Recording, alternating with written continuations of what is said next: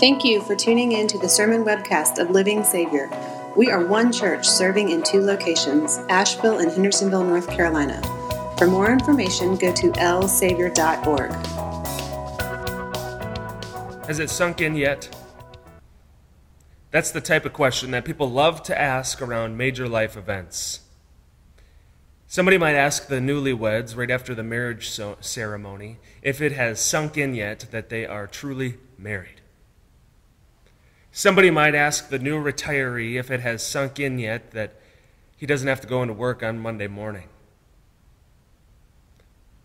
On a more serious note, it's also the type of question that somebody might ask themselves after they have lost a loved one.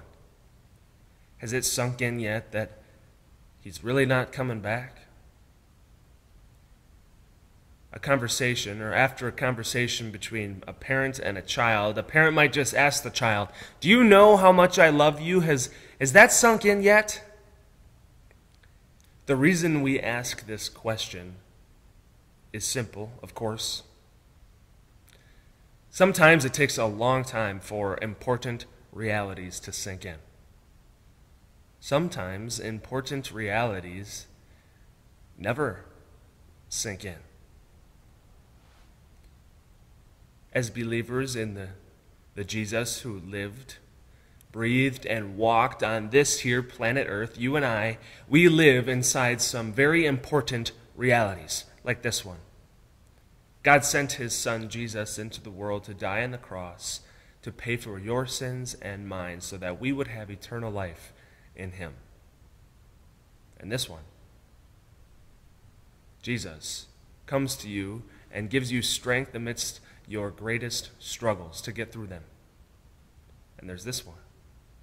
Jesus watches over you every moment of every single day. But has the significance of these realities sunk in? Do we really understand what this means for our lives today and for our eternities? Today, you and I, we are on the Sea of Galilee and in the surrounding towns. And as we will see from the words of Mark chapter six, something happens that makes this reality sink deep into our hearts and in our minds. Jesus is the Son of God and can calm the biggest storms, even as we bring him our most severe problems. Yes, this reality needs to sink in. It was just a couple hours earlier, Jesus had done something amazing. He took just five loaves of bread and two fish, and from that tiny meal, he multiplied it to feed over five thousand people. He separated the crowd into little groups and had his disciples bring baskets full of food, and miraculously it multiplied until everybody ate as much as they wanted. This was now the reality for those people who ate the food and for the disciples who passed out the baskets full of food. They were in the presence of the Son of God. Jesus had proved it by performing this amazing miracle. But do you think this reality set in for them? Well, you judge for yourself. It was late in the evening, and so Jesus dismissed the crowds. He went up onto a mountain by himself to pray, and he told his disciples to go on ahead of him in the boat. He would, he would catch up with them later. That's when the storm clouds started to, to roll in, and the wind started to pick up on the disciples. Rain started to come down. Waves got bigger and bigger, and so did the disciples' fear. Saint Mark tells us that these experienced fishermen were straining at the oars. They were losing control of the boat.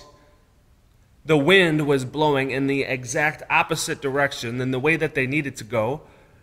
And Saint Mark also tells us that it was about three o'clock in the morning, which is just about the scariest time of day, not to mention they couldn't see a thing. Even if they had control of the boat, even if the wind was blowing in the correct direction, they wouldn't know where to go.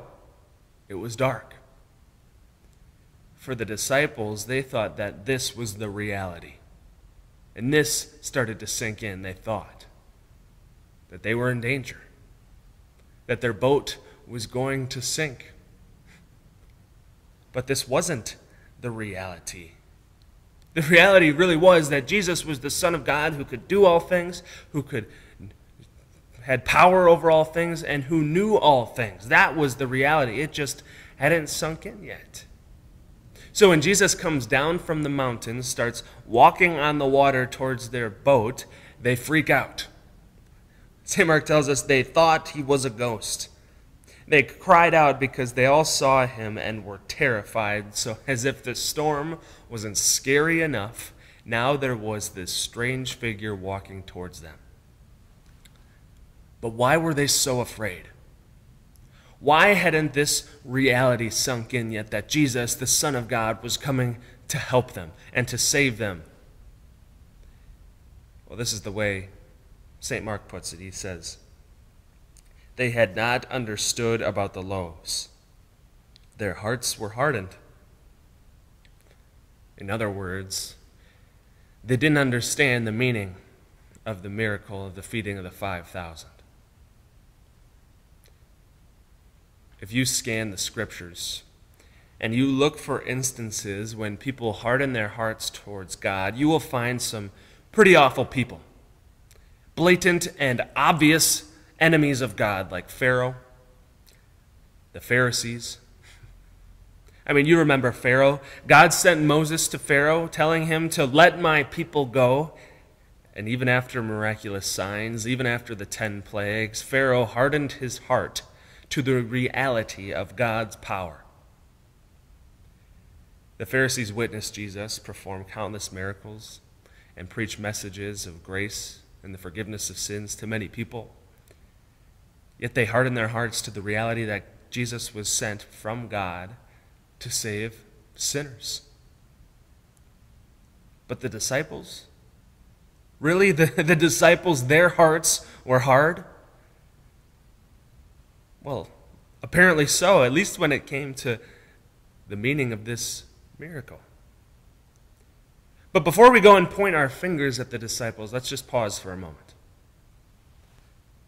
You could expect that after some time, these miracles, these hundreds of miracles that the disciples had witnessed throughout their entire time with Jesus, over all the years, that these miracles might become a little routine or expected.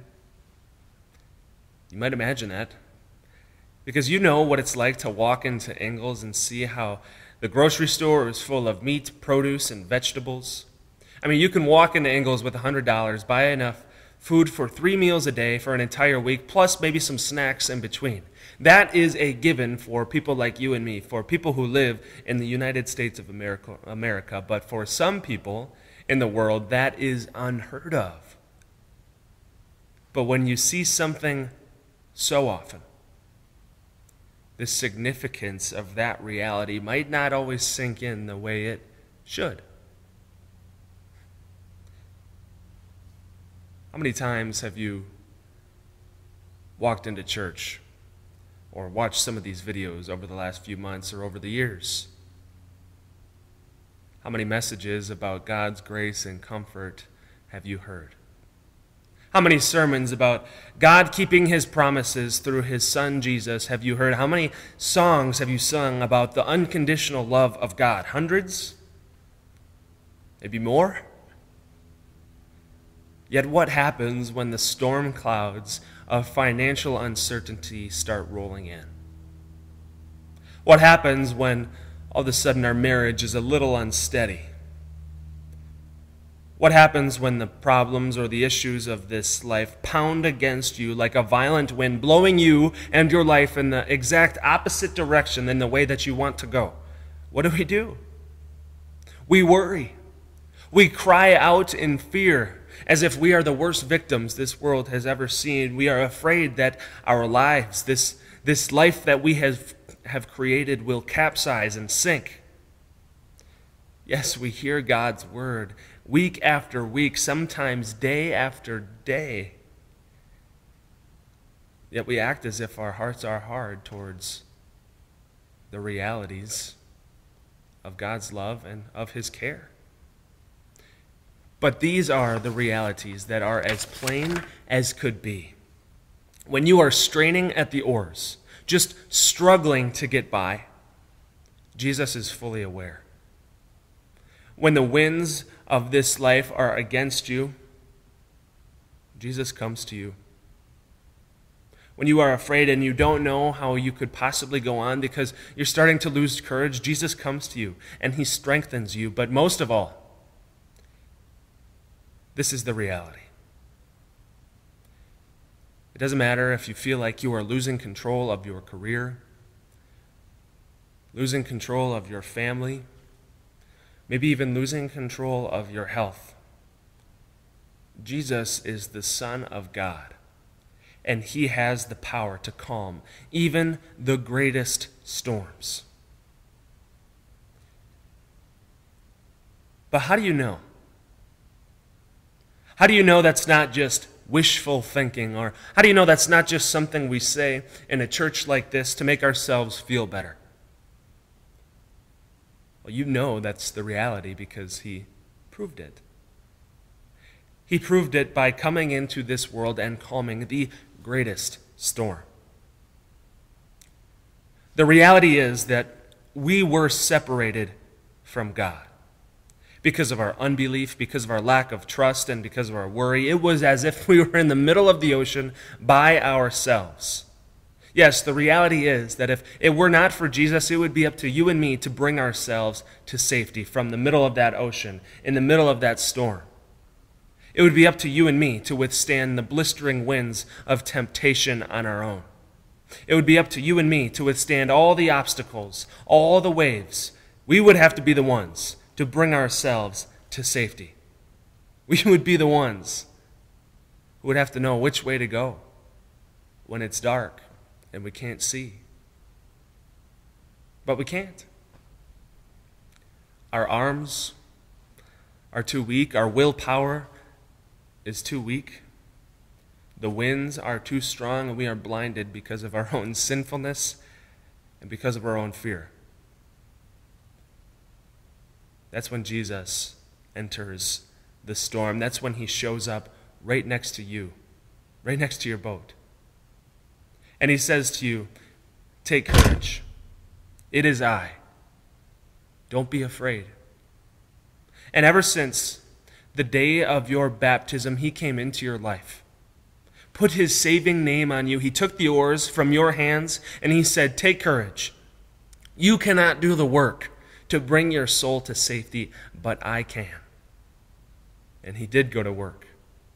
He always trusted his heavenly Father. He never sinfully feared for the worst. He spoke messages of comfort to people who were lost and hurting. He performed countless miracles so that people would know, so that people like you and me would know that when he says the words, "It is I," we would know just who it is who's saying those words, the Son of God himself. And if the Son of God himself is in the boat with you amidst the storms, and if he is for you, that means there is no storm that could be against you, no storm that could sink you or your life. And he also says, don't be afraid. Don't be afraid, because Jesus went to the darkest and the scariest place of all for you. He went to the cross where he would suffer the eternal storm of hell for you in your place.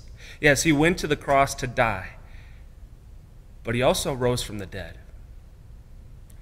And he rose from the dead so that this would be your reality. The forgiveness of sins, the unconditional love of God, and eternal safety for your soul. Yes, he died and rose from the dead so that this would be your reality today. But this isn't just your reality today. It's your reality for the rest of your life. It's the reality that you have even after this life, that you will be eternally safe with your heavenly Father and with Jesus forever and ever in heaven. Yes, this is the reality that Jesus makes sink in for you and for me. And so you can fully expect him to come into your storms and calm them, just as the crowds did. Saint Mark tells us that the people who saw Jesus and recognized him, they, they begged him. They begged him for an opportunity just to touch his cloak. They recognized him and they ran from town to town, from village to village, from little farmhouse to, to little farmhouse, just looking for anybody who might be suffering, anybody who might be struggling. Sick people, paralyzed people, people who couldn't walk. And if they saw somebody who needed help, they'd lift them up, put them on a mat, and carry them all the way to Jesus. They'd try to figure out where he would go in the marketplace, maybe which alleyway he might take. They'd set the paralyzed person there, and then sure enough, as Jesus would walk by, Saint Mark tells us that they begged him to let them touch even the edge of his cloak. And all who touched it were healed. It didn't matter how long they had been suffering. It didn't matter how severe the illness was. Just by simply touching Jesus' cloak was all it took for their storm to be calm. The reality sunk in for them that Jesus had the power to calm storms. And now that, now that Jesus has made this reality sink in for you, what does this mean now? What does this look like for you? Well, it means that you, you look for people. You look for people who are struggling, looking for people who are having a hard time to get by. It maybe means that you look at your own storms and you go to Jesus in prayer. And you expect fully that he will either calm your storm or give you the strength to get through it. And when he does calm your storms, don't be amazed. Don't be astounded or act surprised. No. Expect him to calm your biggest storms, because that's the reality. As many of you know, I'm the pastoral intern at Living Savior. I've spent the last twelve months here, and my time here has come to an end. And as I look back on the last twelve months here at Living Savior, you know, I, I used to be surprised. I, I used to be amazed at the kindness and the generosity of, of you, the members of Living Savior. I used to be amazed at how hard you worked into making this church a wonderful place, and how hard you worked into making visitors feel welcome. I used to be amazed. But should my heart be so hard as to not see what is really going on here? It took a while, but I think it is starting to sink in. This was a wonderful year. I look back and I see how much I have gained from all of you, how much I have learned from Pastor Kerbis and Pastor Zell. And I realize that it's not because you are all such great people, although you are. This was a wonderful year because at Living Savior, Jesus is the center. He is behind everything that you do. Jesus has made this reality sink in at Living Savior. The forgiveness of sins, the unconditional love of God, and the eternal safety for your soul. So yes, this was a great year because Jesus was behind it. That's what makes this church so special to someone like me, to you, and to the people who walk in for the first time. Because Jesus is the Son of God, and he can calm any storm. This is the reality that needs to sink in. It's the reality that has sunk in. Jesus made sure of it. So no, no matter what obstacle or storm comes to Living Savior over the years, no matter the storm or the obstacle that comes to me or my family, no matter the storm that comes to each and every single one of you watching this, this video, there is nothing to do to calm storms, because Jesus is with you in the boat. He is with you, so fully expect him to calm it.